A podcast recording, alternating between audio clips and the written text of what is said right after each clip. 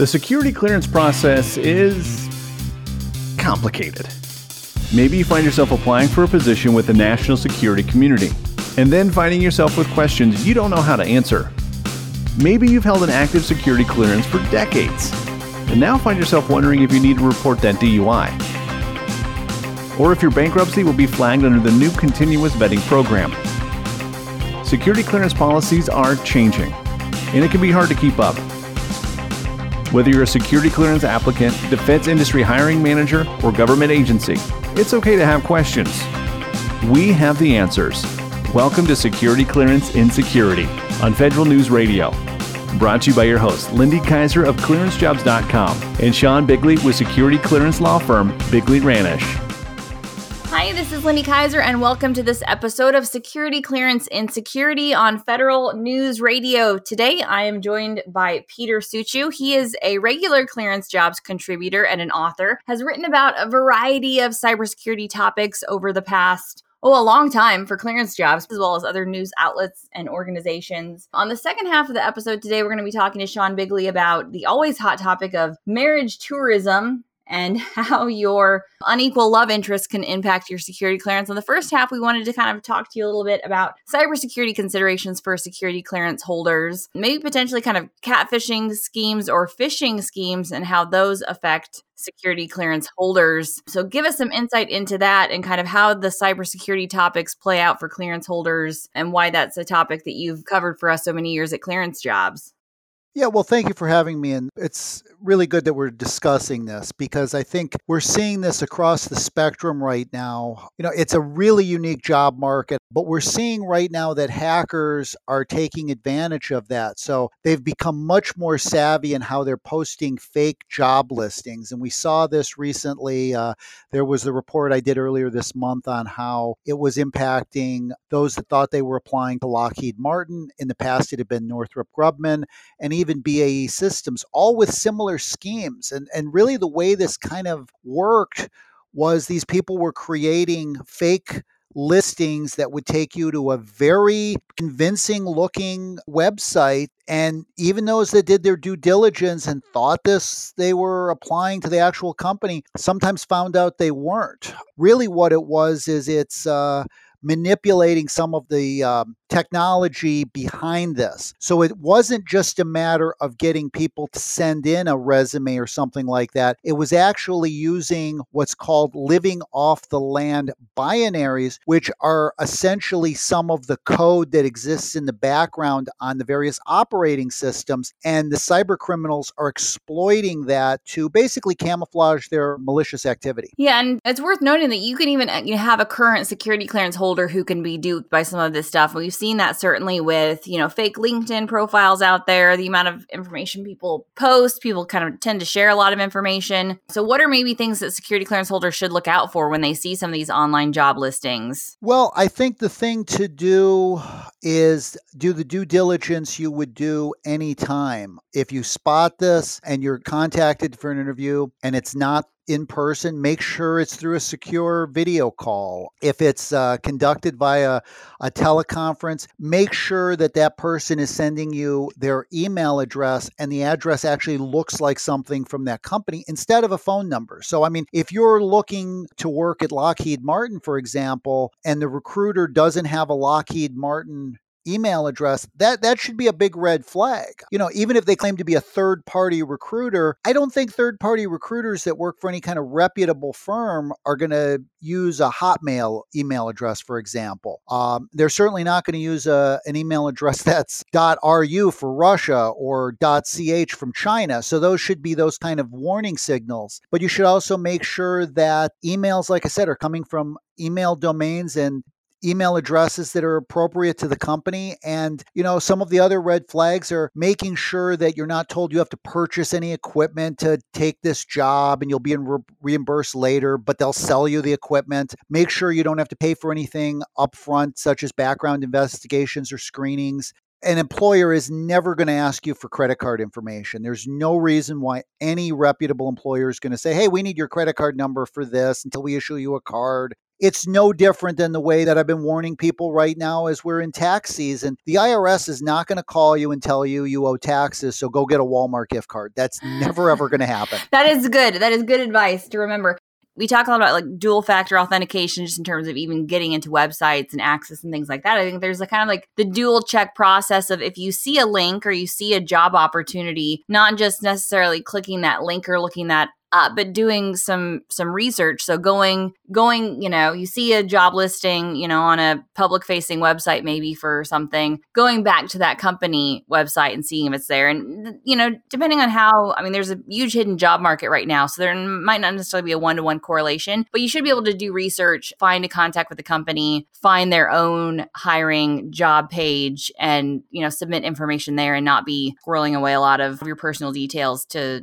to somebody's Hotmail. One thing I would also recommend is anytime you think it could be a scam, the thing I would immediately do is uh, do some searches and find out if there are scams ongoing. Because that's one of the things that I find surprising that more people don't do is when we're seeing, again, whether it's a tax season scam or a job scam or something like this, you're not going to be the first person in most cases that's been contacted. And so just do a quick Google search and see if that scam is going around. And sure enough, you know, you do a little bit of digging and uh, you can find out that there's other people talking about this. So that's something I always recommend. Yeah, and definitely just doing some research, digging around, and you know, depending on, I know it's a kind of a, it's an awkward topic, but there's security officers exist for a reason. And the current job market now, a lot of our clear talent is already employed, and so if you are getting a lot of spammy or you know odd requests, you know, you can re- certainly report those to your security officer because, like you said, there might be an investigation out there. It might be something that some, you know, an organization like the FBI needs to know about. So putting it through your official security channels as a security clearance holder that you know the, there are these things coming up or who's reaching out? You know, are people contacting you at your official email account or your own work email account with some of these things? Because it might not be just about you and getting your resume and personal information, but it's probably, you know, the bigger picture trying to get access into your company or agency. Right, right. And another thing I would recommend is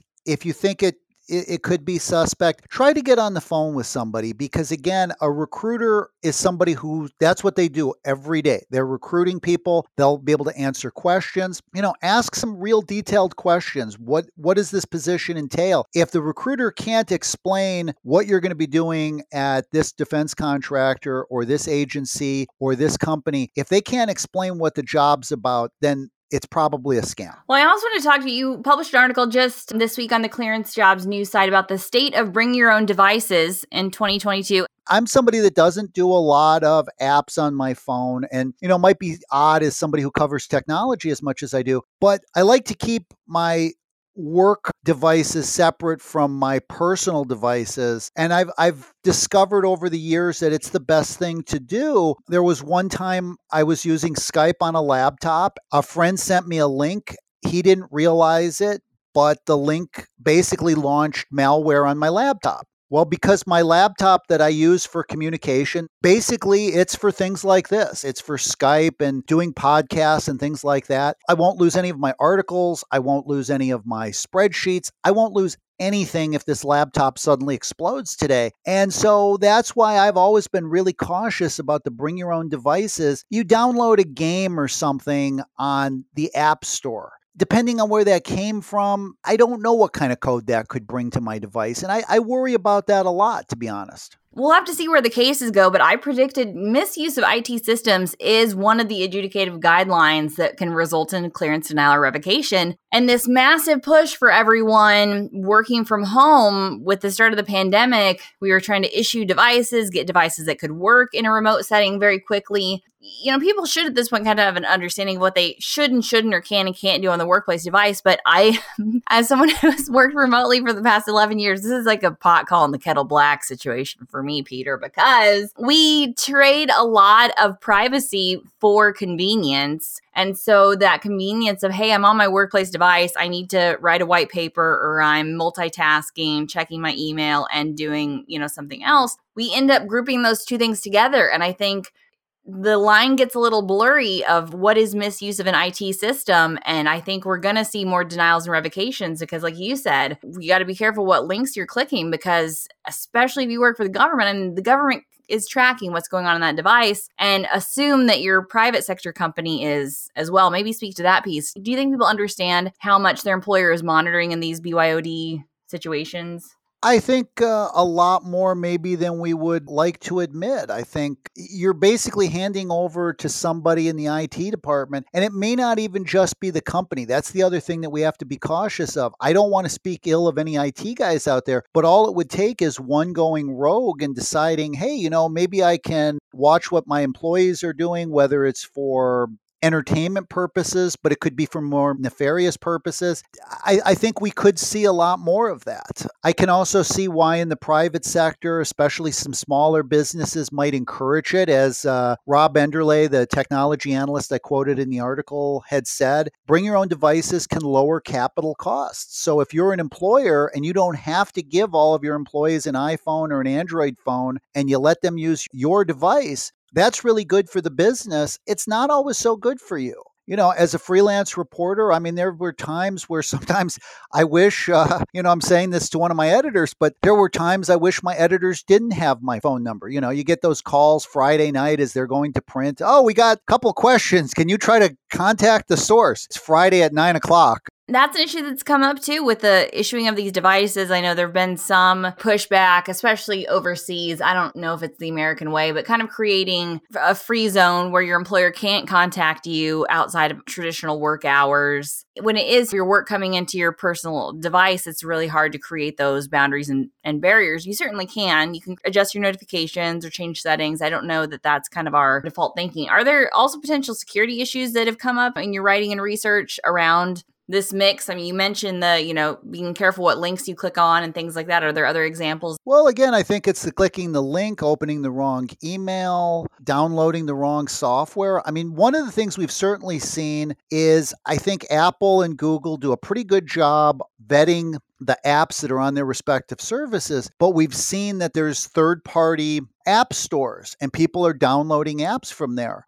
It's real easy to make an app. It's real easy to put it up on a third party app store that's one of the reasons I, I, don't do apps. I guess I, I have a little bit of that paranoia there that uh, I don't always feel I need to do these things through it. You know, sometimes it, it makes my life a little more difficult. I can't do another bid on my phone on eBay. And maybe that sounds a little bit crazy that I got to actually go to my computer, but I make sure that that's through one spot, that, that I'm not doing all of this stuff. I think people just become a lot more careless using their devices. And as a reporter who's covered this for so long, I mean, the stories I could tell, I mean, I used to travel a lot and I would be coming home from trade shows like the Consumer Electronics Show. And uh, the story I always tell is I had upgraded because it had been a long show and I used miles. So I'm sitting at the front of the plane and this guy comes in and he's talking way too loud on his phone and he sits down next to me and he's basically explaining to the other side a whole bunch of stuff that as a reporter I would probably have to sign an NDA to hear. And the conversation concludes with, we better not leak any of this to the media because this really could affect our stock price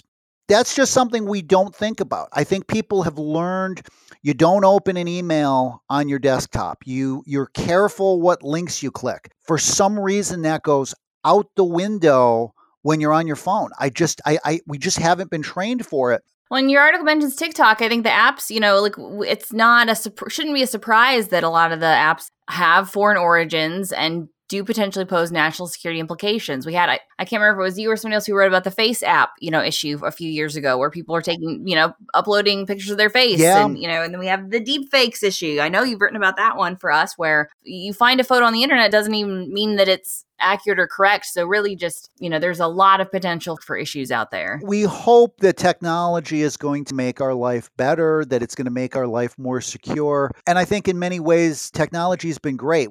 The problem is all of the issues that come with it. We don't look at the downside of any of this, especially as Americans we look at the benefits and we're not as cautious about the downsides. The, you know, the main takeaway is that if you have a, you know, security clearance, if you work in the national security space, again, for employers, don't just assume your your employees are are paying attention to this stuff provide information. If you're if you're out there do your research and just research sites. Like clearance jobs where we're providing information with this because there are a lot of risks out there and a lot of considerations. Well thank you so much peter for your time. Great. Thank you so much.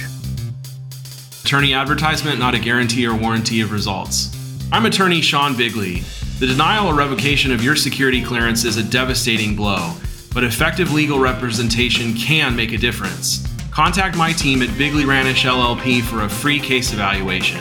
Find us online at bigleylaw.com. Federal security clearances are all we do.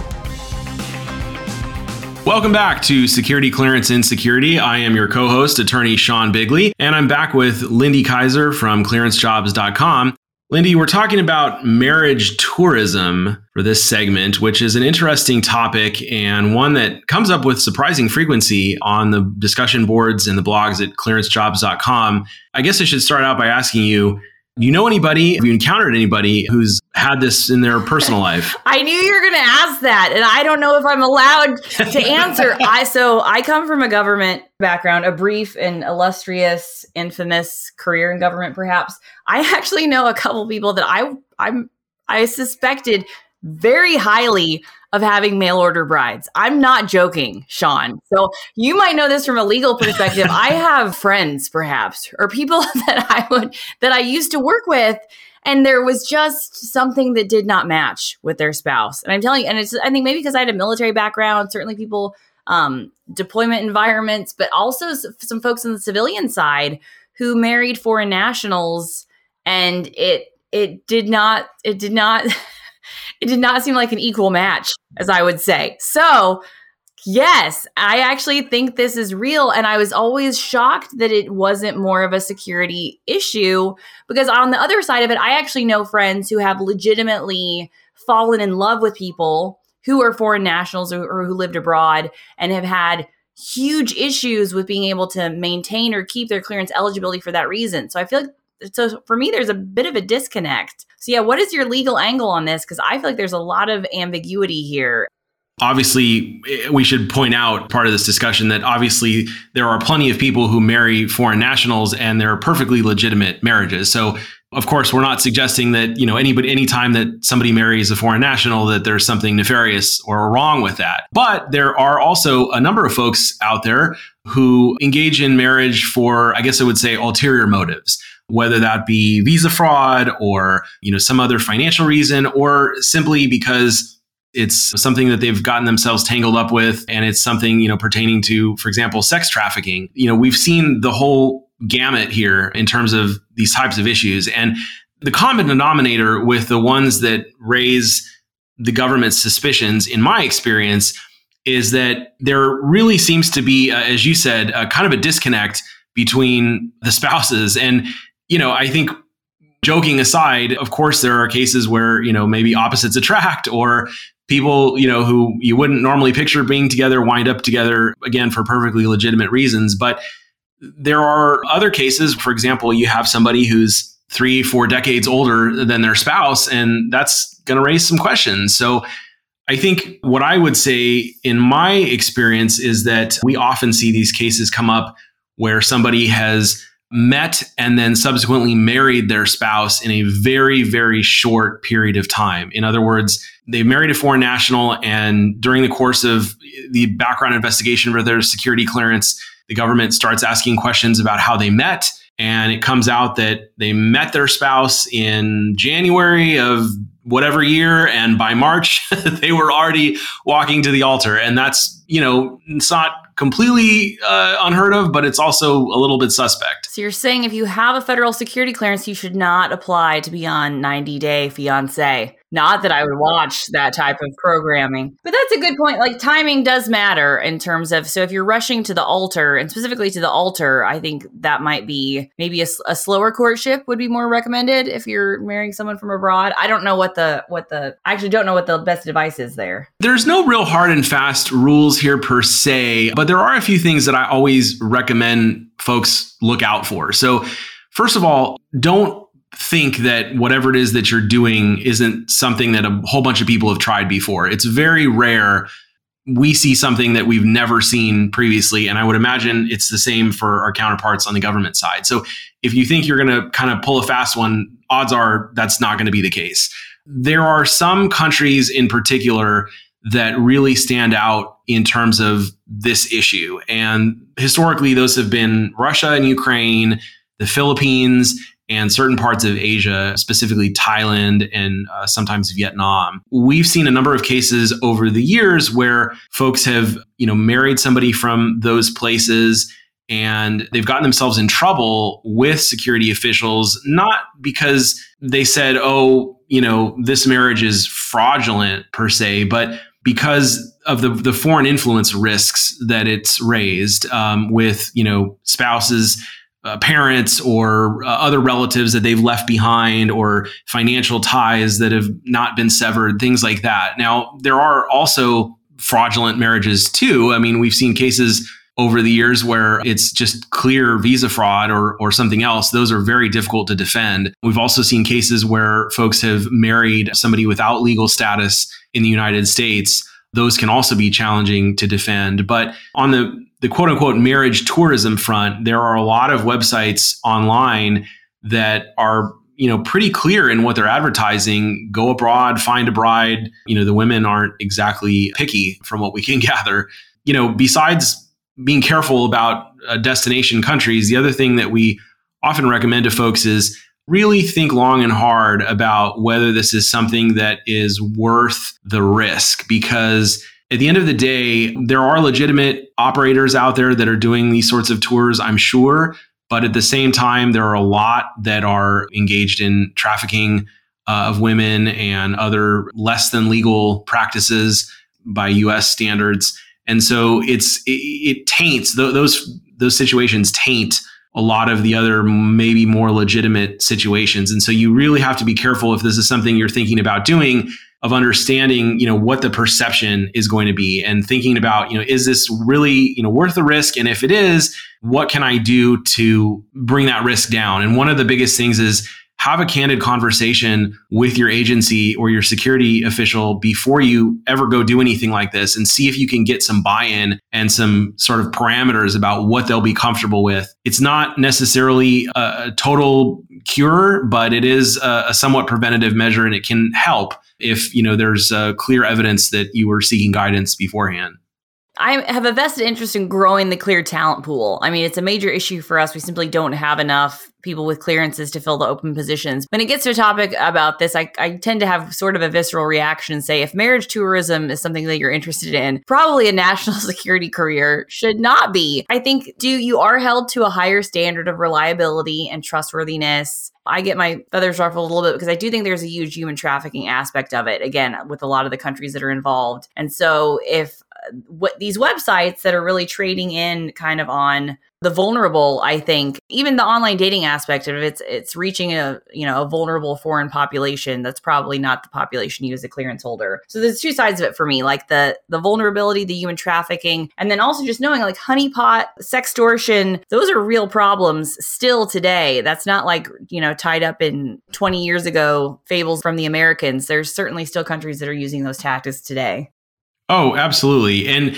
from a philosophical standpoint, I certainly agree with you on, you know, the issues of human trafficking and things like that. I mean, I can tell you we have seen cases over the years where at least from outward perception and I realize this may not be everything, but it's looked like a, a fairly legitimate relationship. And so, you know, I hesitate to paint everybody with the same brush who goes overseas and, and meets somebody. I mean, I think there are legitimate cases out there of people who just for whatever reason haven't had luck meeting a spouse in the United States and this is an opportunity that that they take. That being said, I mean, I, I agree that probably the majority of these situations are not good and not on the up and up. And so again, if if you are pursuing this or you're thinking about pursuing this and you're trying to do it above board, you're trying to seek out a meaningful relationship with somebody um, abroad for whatever reason, uh, and people you know have different reasons. Um, you know, just be aware of appearances and be careful that you know you're not getting yourself into something that somebody might look at and say, you know, this is clear human trafficking, or this is a situation where there's power dynamics at play that raise questions about whether the the other party is uh, doing this of their own free will. That's obviously a big issue, but you know, one other thing I want to mention here also, there have been some issues recently, and, and we've seen this come up in a couple of cases over the last couple years with folks, clearance holders, who have gone on dating websites seeking US based romantic partners and then wound up finding somebody that they were interested in messaging them and starting up a conversation only to subsequently realize that they were in fact not talking with someone in the US but somebody in Ukraine or elsewhere overseas. So those type of situations happen as well. Obviously that's a lot different than going overseas specifically in search of a bride just to kind of cover all of our bases here. yeah, no, I uh, yeah, I think just knowing that your significant others matter, and we've seen that come up. Like, there's a reason, you know, ask that question: Why do I have to list, you know, spouse or cohabitant information on a, a security clearance? And depending on the level you're going for, like, yeah, that person may not be an issue if you're at a confidential or a secret level, but certainly if you're planning on doing work at the top secret clearance level, it starts to become an issue who your significant others are, and if they are a significant person in your life, that is a security risk, and we've seen that borne out out. Like people have compromised classified information due to these types of relationships. Absolutely. And it's it's not just the spouse, but it's the spouse's relatives too. And so, you know, that's probably the biggest issue for a lot of our clients who wind up marrying a foreign national is perhaps the foreign national isn't really the risk, but you know, they have mom and dad who are still living in China, for example, and that's a big problem. For me, it's just recognizing that these types of risks definitely still happen. There's a reason that the whole honeypot sextortion scam is alive and well and that kind of foreign nationals are looking at these sites. So you kind of mentioned like being aware of online dating profiles and who you're connecting with because those people aren't always who they appear to be. Yeah absolutely. And i mean the bottom line here is I think for most people, meeting somebody who they subsequently fall in love with and decide they want to spend the rest of their life with, if that's legitimate, then that's probably going to trump a job opportunity that may be lost because of something like this. But on the other hand, for many people with a clearance, that is their livelihood and that's their career. And so you have to weigh the pros and cons and you have to weigh the risks. And if this is something that you're considering pursuing, you just really have to use common sense and good judgment like anything else in the security clearance world. It looks bad if it doesn't smell right, if it looks like, you know, either illegal conduct or anything potentially nefarious. It's just going to be a, a, a, big headache. So you, you really want to think carefully before you go down that road. Thank you for listening to this episode of Security Clearance Insecurity. Please note the information provided on this program is intended as general information only and should not be construed as legal advice. Consult a security clearance attorney regarding your specific situation. Have a question about security clearance process? Interested in submitting your own topic for security clearance in security? Have a question you'd like us to address on a future episode? Drop us an email, editor at clearancejobs.com. Thank you for tuning in to Security Clearance Insecurity with your host Lindy Kyzer of clearancejobs.com and Sean Bigley of security clearance law firm Bigley Ranish. Join us next time as we continue to answer all the questions about security clearance careers you have, but we're too afraid to ask your security manager.